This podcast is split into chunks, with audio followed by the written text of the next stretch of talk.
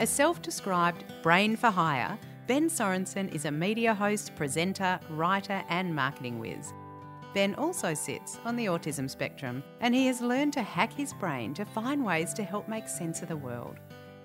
From an early age, growing up in country Queensland, he recognised that the way he processed the world was very different to people around him, and that his brain worked faster and at a more meta level than neurotypical people, leaving him feeling sometimes socially isolated and perplexed about how humans work. But last year, at the age of 36, Ben sought out a formal diagnosis of ASD and has continued to kick goals, hone his gift, and fully utilise his asset, his remarkable brain and capacity for human kindness. In this episode, we sit down with Ben to explore his lived experience of autism, the inner workings of a mind trying to decipher the complexity of human emotions and relational nuance, and some of the challenges that Ben has faced in better understanding how to do human well. But beyond his diagnosis, we also learn about Ben's personal philosophy and values, including the importance of being consciously kind, the need for all of us to move from mere tolerance to true acceptance, and his continuing quest for greater equality in the world. Ben says he wouldn't trade his ASD for quids. Here's our conversation with Ben.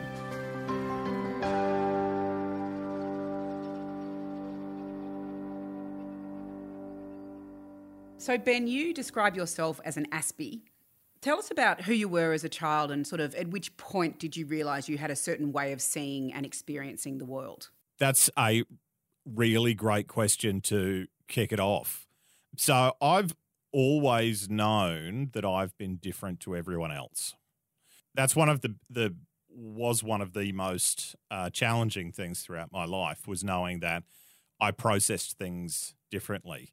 How I interacted with kids. Like I never really had a huge amount of uh, friends, and I never really had close friends in the traditional sense of the term.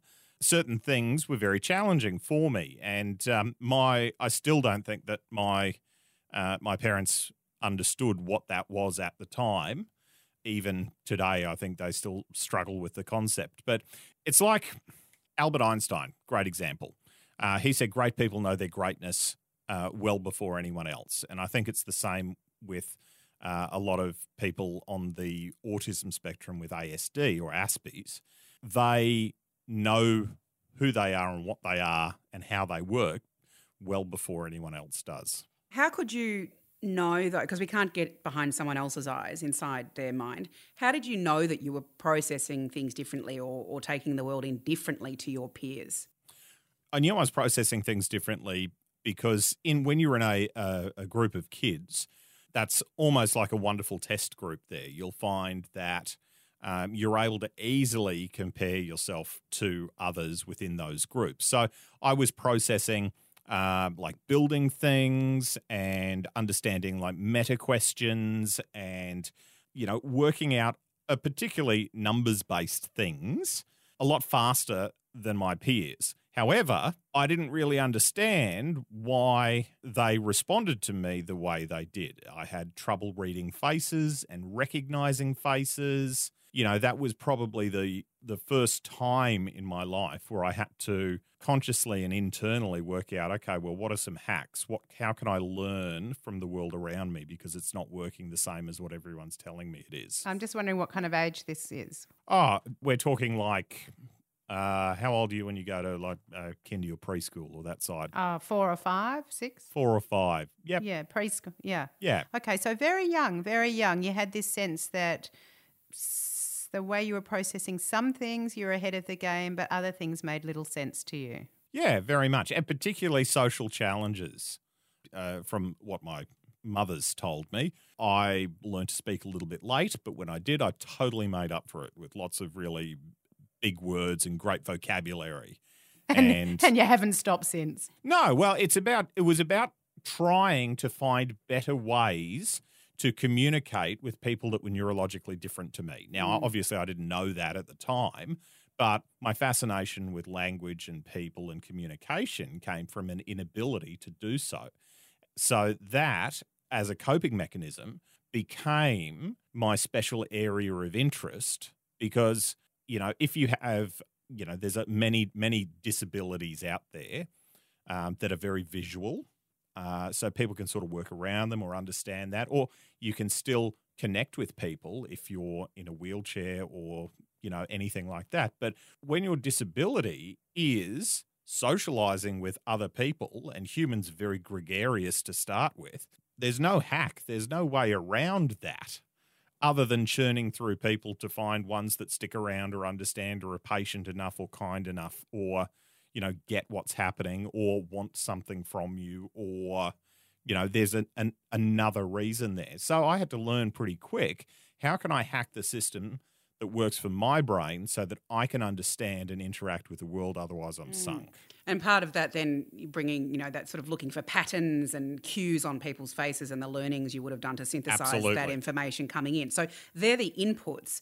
What about for you at that time the role of feelings and emotions. Was there an emotionality to you as a human as well, or were you trying to learn about those things from the people around you? You know, that's that's a really great question because there's I feel like there was two levels of it for me. So one level was internally, how do I feel? What am I? What's happening for me? And how do I how do I self assess and how do I self identify what's happening within me? And then also, how do I look outside of me to the world around me and how do I interpret that and understand what those people are feeling? So um, they were two distinct journeys. So I would feel uh, my range of feelings would be very different, and I would have, and I still do to a certain extent, have trouble articulating uh, different shades of feeling. Uh, so my ability to self assess, for example, uh, like if someone says, "Oh, you know, do you um, do you do you like that?" and I go, "Well, it's not. I don't feel an extreme love or hate for it, so I, I don't I don't really understand what you're asking. You know, I don't over enthusiastically love it, and I don't hate it, so it's fine. So I feel like I go from I hate it, it's fine, I love it. Not much grey. There's not a huge amount of grey, and I also logically don't always see much point in differentiating and using additional energy to differentiate between the levels of grey. Do you want chicken or beef? I don't care. I'm going to eat. You know what I mean? Whereas I understood that other people can feel, you know, happy but sad at the same time, or they can be frustrated and angry, or they can be, you know, frustrated and tired, or they can be any number of things. And thankfully, lovely people on the internet have printed out ASD cards with a the entire gauntlet of human emotion and some tips, tricks, and cues on how to identify and what it means. There's a lot of those cards that we can now use to memorize and help understand the world around us, and they're really, really handy. And those that's those sort of tips and tricks are really, really helpful. Do you uh, relate to a diagnosis, or have you had a diagnosis formally? So with autism, one of the things is if you've met one Aspie, you've met one Aspie. Correct. Um, it's definitely I love a, that saying. Yeah. Uh, it's definitely a spectrum. So um, everyone's a little bit different. And uh, most of what I talk about is my experience of my journey through my part of the spectrum. But for me, the process of getting a formal diagnosis, I, I found, particularly in Australia, was a little bit challenging at the time because in order to get a diagnosis, it required a lot of social skills and executive function that if I had that, I wouldn't need the diagnosis. Mm. I would have to go and see multiple specialists or multiple experts, each providing a story of their account with me, plus formalized testing, which is the formalized testing stuff's fine. But I'd have to coordinate all of that I'd have to put it all together.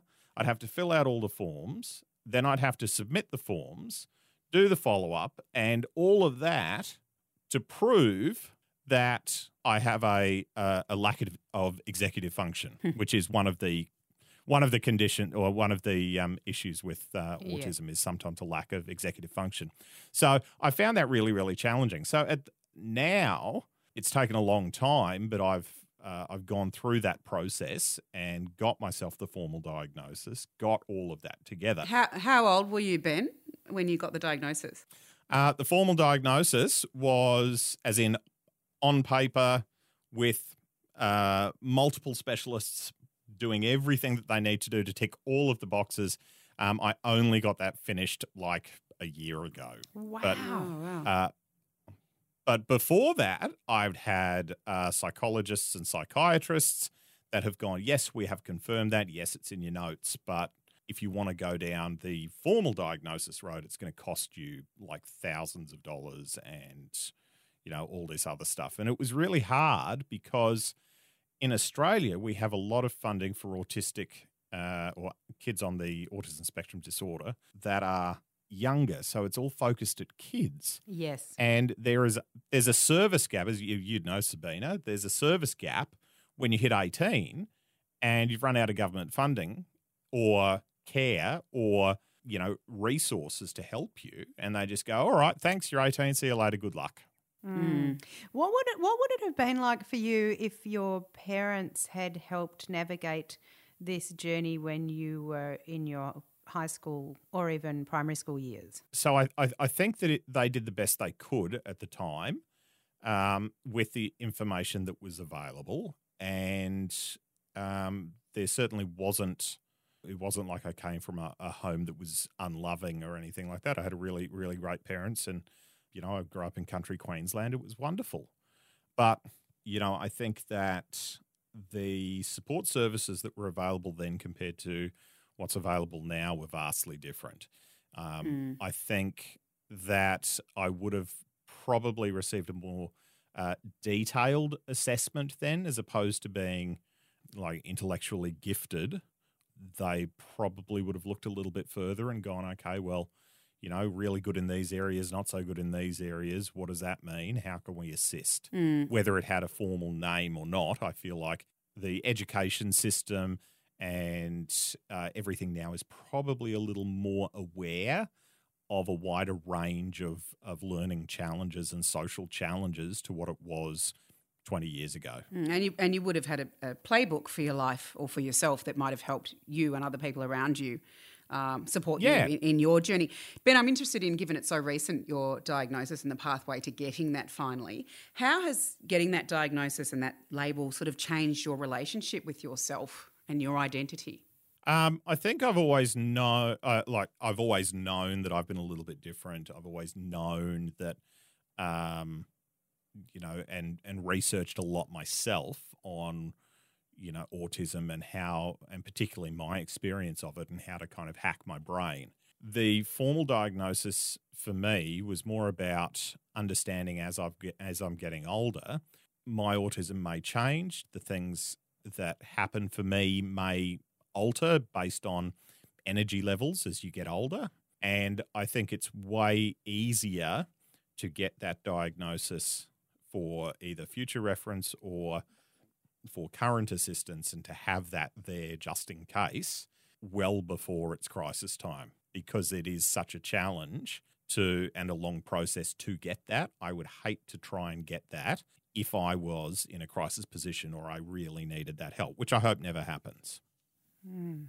So for me, that was my insurance policy. And, you know, we're still going through the process of going, well, you know, are there some little things that I need that can help me function better?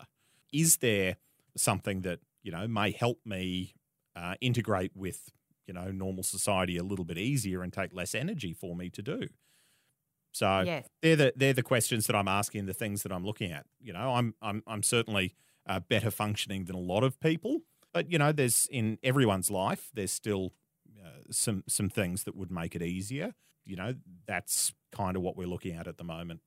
And relationships with other humans are such a fundamental building block of life, whether in our personal relationships or in the workplace or in community or in our neighbourhood. How do you think your experiences of being on the spectrum has impacted your, your relationships, both personally and professionally? I think personally, it's been very slow and very challenging.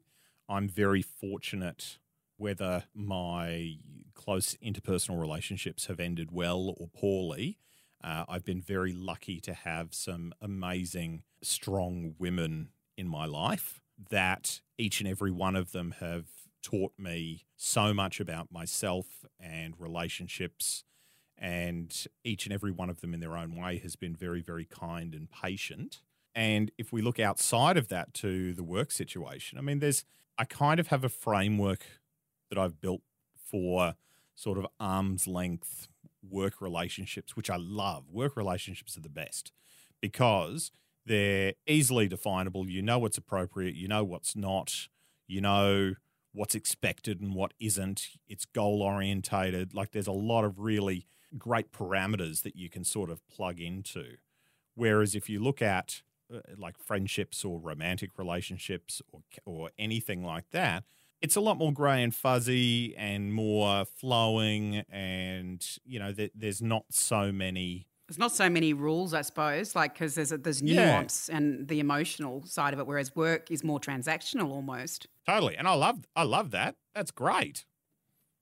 I'm going to Um, challenge that actually. I, I, I'm not. I mean, that's yeah. That it, it, it depends. I mean, perhaps you could tell us how you describe the work, the line of work that you're in, Ben, and that might help. And it depends on the work you do, of course, because like yeah, you work clinically, it's very emotional. Well, Whereas where you look at big teams or big organisational structure, I get what you're saying, Ben. Like there is sort of a Yeah. a scaffold that sits in there, and you can understand then the, the nature of the relationships between people working together in those sort of functions, if you like. Absolutely. But I understand what you're saying, Sabina, as well. Now, in a personal relationship or friendship, you are you are correct. There are lots of rules and lots of uh, different social nuances and cultural things that we need to take into account. But the difference is in the work situation, that's all pretty open and obvious. But in the personal situation, there are unwritten laws that you need you're expected to know or intuitively understand when you're playing that in that realm. Whereas in mm-hmm. work, they'll go, no, that's not appropriate. You can't drink at work. Oh, okay, cool. I don't drink at work now. Easy, Except during COVID. you know. I think. Um, Except during COVID, yeah, they're I, th- I teaching think you know. now. Yes. Okay. So drinking at work, that's an obvious one. But I guess what I'm what I'm reflecting on is all of the nuances that take place in a workplace. There's not a manual for everything, even in a corporate setting or. Yes, it's no drinking on the job, but there's so many areas to be confused or uh, in, open to interpretation between relationships in the workplace, even when there's so called structure at play. Absolutely. And that's the difference between surviving in a workplace and thriving in a workplace. So we're talking about, uh, and, and I absolutely understand. So if you go to a big corporate, um, there is a lot of time that is spent schmoozing and networking and working out who does what and how you can move forward as far as career goes.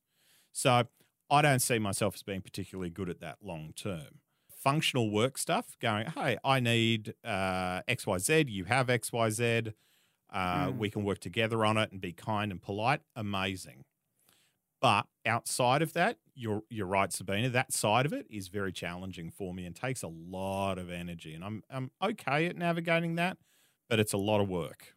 So, what happens, Ben, in it? Like, if you're in a dysfunctional team, let's say, or a really challenging work situation where the human dynamic does come to play, of course, Which is Absolutely. every team. yeah, which is every team. But but you know, some teams are more functional than others, and some workplaces are right. But you can get some toxic cultures or some some sort of cocktails of alchemy that occur when different humans get together.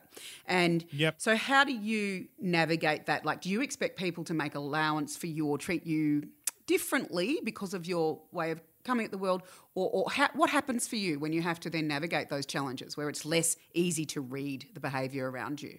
normally I'm result. I try to be results driven. Uh, I try very hard not to use autism as uh, an excuse for anything. I tend to refer to it as a as a as a gift as opposed to a a challenge in a work situation or or a, a something to be wary of in a work situation. If I do make a mistake or an error that I feel could be due to misreading something, I just call it as it is. Uh, look, I'm really sorry that we had that that experience. I probably missed a few things because I'm autistic and I mask really, really well. Uh, I'm really happy for you to explain to me what happened for you so that I can learn from that and, and be better next time. Oh, but Ben, I mean, that is just communication gold, what you've just said then, not just for people on the spectrum. The way that you just expressed that, and you've obviously been able to use that many, many times in personal and professional settings, is what all of us are seeking, I think, in our interpersonal exchanges with other humans is did you understand me? And if you didn't understand me, you know, how can we work through that and can we acknowledge that? And you just said that so beautifully. So I, I just invite our listeners, whether you're on the spectrum or not, or whether you're in a relationship or working with someone on the spectrum or not, to reflect on um, the sentiment that you just shared and how powerful I think that is for all of us. And I th- I think the one thing that the the the one gift that I think my ASD's given me is in social situations. I assume if something goes wrong, I've I've missed something. It's not someone else being horrible. Hmm. I assume that I, I've I've missed something or I've done something wrong or I haven't picked up on a cue or something. So I'm uh, normally pretty pretty quick at, at going, oh, okay, something's not right here. Apologies if it's me, but can you just go back and explain to me what's happened? But imagine if the whole world, imagine if we all looked at um, conflict or misunderstandings through that lens of, I don't think you are attacking me. I, you know, if we didn't personalize, if we're able to just say, as Yeah. kind of a matter of course and a matter of fact, which is the way you're saying it, oh, sorry, I might have missed something there. Um, help me understand what's what, what you meant. Or, Or being more explicit and overt rather than having hidden currents in our relationships, like Yeah. actually bringing it up into the light. Yeah. Look, sometimes that works really well. Other times, uh, some people think that that's poking the bear because I can't always read uh, what level of angry, distress, or upset the other person is. So uh, they might be frothing at the mouth, and I'm going, okay, well, I think I may have missed something here. um, Yeah. Maybe maybe we could have have a tea and talk about it. So is it that is it sort of a feedback loop thing there where Yeah. you're not okay? So you're sort of not taking in the information to adjust. Yeah. Yeah. Well, a lot of this varies whether I'm super tired or really, you know, uh, on fire, having a really good day. So I find that uh, a lot of my faculties when I'm tired are less engaged than when I'm I'm not tired and I'm doing okay. So, uh, uh, like, there's a uh, some of the language stuff. Uh, I'll lose I'll lose words occasionally, and I won't be able to e- e- express, and I'll have auditory delays. So, you know, when you someone says something to you and you say, "Oh, sorry, pardon," or, or you know, what was that? And then they start again, and then you go, "Oh, I've I've caught up now. It's all good."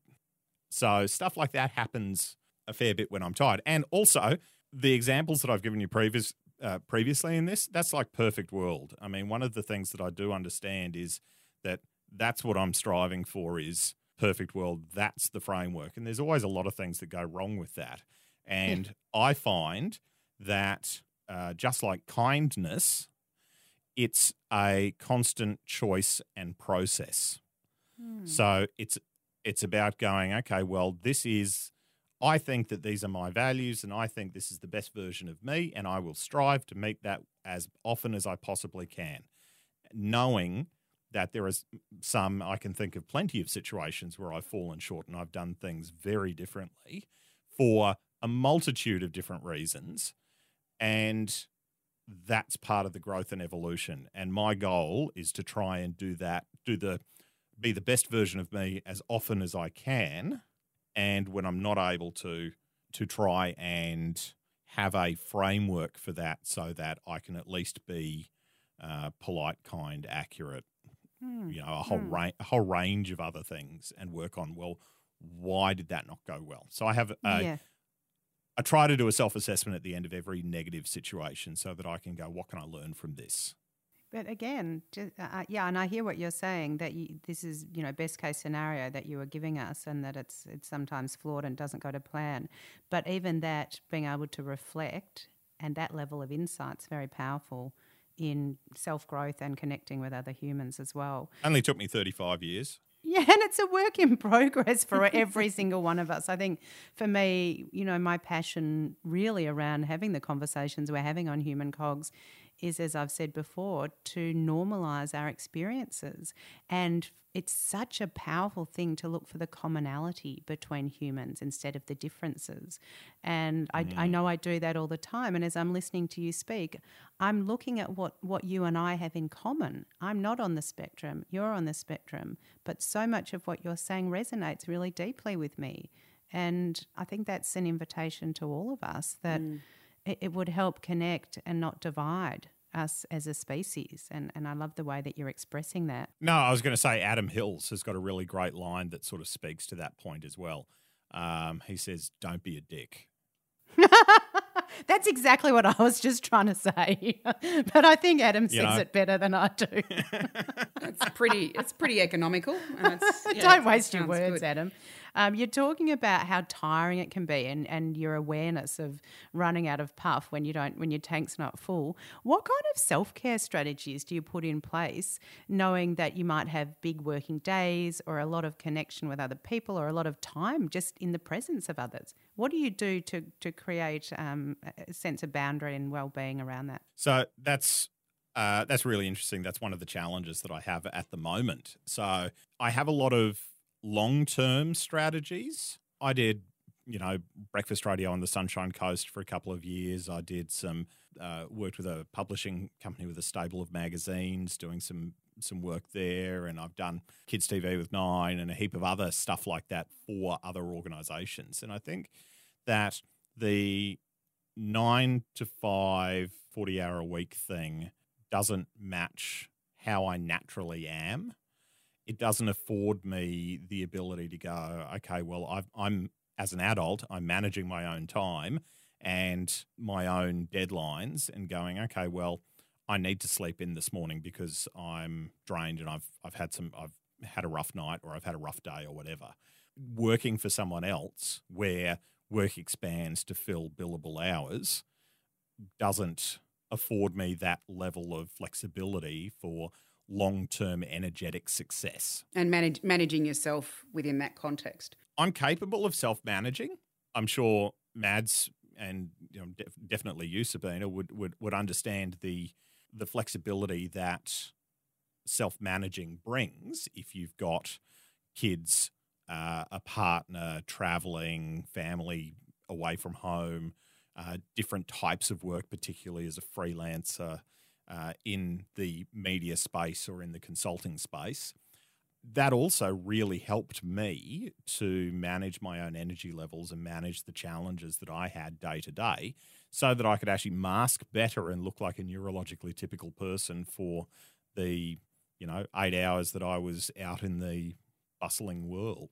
Mm, and we, and I think, yeah, we're moving in workplaces toward neurodiversity to really building structure and um, and policy and, and culture in organisations to really embed neurodiversity at that team level so that we, we we can make those allowances finally. Yeah, and also I love the concept of uh, we're making allowances in a workplace. I think we need to change our total workplace model because if we look at that, and I mean, COVID's really taught us that we can do this. It's about employing adults that are good at their jobs and just letting them be good at their jobs and get on with it. Correct. And, and uh, it's been a catalyst of flexibility, accountability, more uh, outcome based work rather than bum in seat kind of models where, uh, you know, there just wasn't that implicit implicit trust between the organisation and the employee. And COVID has, as you say, it's kind of busted the, the egg on that and forced us all to work, look at how we work and why we work and can work look fundamentally different to what it looked like in the world before COVID. Yeah, absolutely. And I hope we retain some of those learnings there because it's not only a makes financial sense, but for a lot of businesses, but it also makes uh, productivity sense as well. And, and uh, there's also a lot of benefits for uh, the mental health of workers to have that sort of lower stress, greater flexibility there. Um, just going back to um, uh, some takeaways from this, it's also, I think, really important to um, talk about expectations as well. When you walk out into the world, there is an expectation that you are to be neurologically typical or present as neurologically typical as, as you can, whatever that means for you. Once you relax from that and go, I don't expect myself to act neurologically typical all the time. I am me, and I just need to relax that self expectation and not read into society's expectation, just proudly and confidently and kindly be myself, whatever that is, then I think we actually do reach a really wonderful middle point where you're not trying to mimic or overcompensate, and neither is anyone else because you're being authentically you. And I think being authentically you is a really wonderful way to be, whether you're on the spectrum or not. Oh, I have just loved this chat, Ben. And we finish all of our human cogs conversations with the same question. And that is to ask all our guests who do you think is doing human well? I love this question so much. Um, now, when we look at, or in, in my mind, who does human well is more of a concept and an idea than a person. And some people embody that idea better. I absolutely adore um, Anthony Bourdain. I think that, particularly toward the end of his life, he was very comfortable with who he was and very open about his past and his stories and how he interacts with people and calling a spade a spade. And I really loved that. Uh, I think Robin Williams, with the joy that he brought people, was absolutely amazing in his unique way of thinking of the world. He had a very dark side with the depression and everything there, but he was a huge personality with a wonderful mind. And I think that celebrating the mind is such a wonderful thing. Also, oddly, Mr. Rogers from the uh, the US kids show that ran for years and years and years. Fred Rogers, he died in 2003, but he was known as Mr. Rogers, the American t- uh, TV personality, musician, puppeteer. He did heaps of stuff, and uh, Tom Hanks recently played him in the in a, a movie about his life, uh, um, "Beautiful Day in the Neighborhood," I think it was called. Reading about Mr. Rogers' story and learning about that that was one of the moments for me where I went, okay, so he was one of the kindest people that I have seen in such a long time. But that kindness was a choice. It wasn't necessarily natural in every moment, but it was a conscious choice to be kind. For me, that's one of the goals that I have in my world is to try to be consciously kind. Oh, Ben, You've just answered that question in, in probably a different way than a lot of our other guests. And what you're talking about is the kinds of qualities that you respect and admire in others. And obviously, that you're choosing to live by yourself. That is one of kindness and celebrating the mind and living with joy and being authentically yourself. So, thank you so much for joining us on Human Cogs. What a what a ride! And we could talk to you for so much longer. I know that people will hear this conversation and have a new way of thinking about um, humans on the spectrum. Thanks, Ben. Was, you're a great teacher, and you've hacked your brain beautifully because um, as you've just described such incredible insights into being a human and how we can do human better. So thank you so much. It's been a privilege. Oh it's also been a privilege for me. Thank you so much uh, sabina and mads for being such engaged intelligent powerful women going out into the world and sharing that uh, that magic that is you. And I just absolutely adore the series, and it's just so wonderful to spend time with you. Thank you.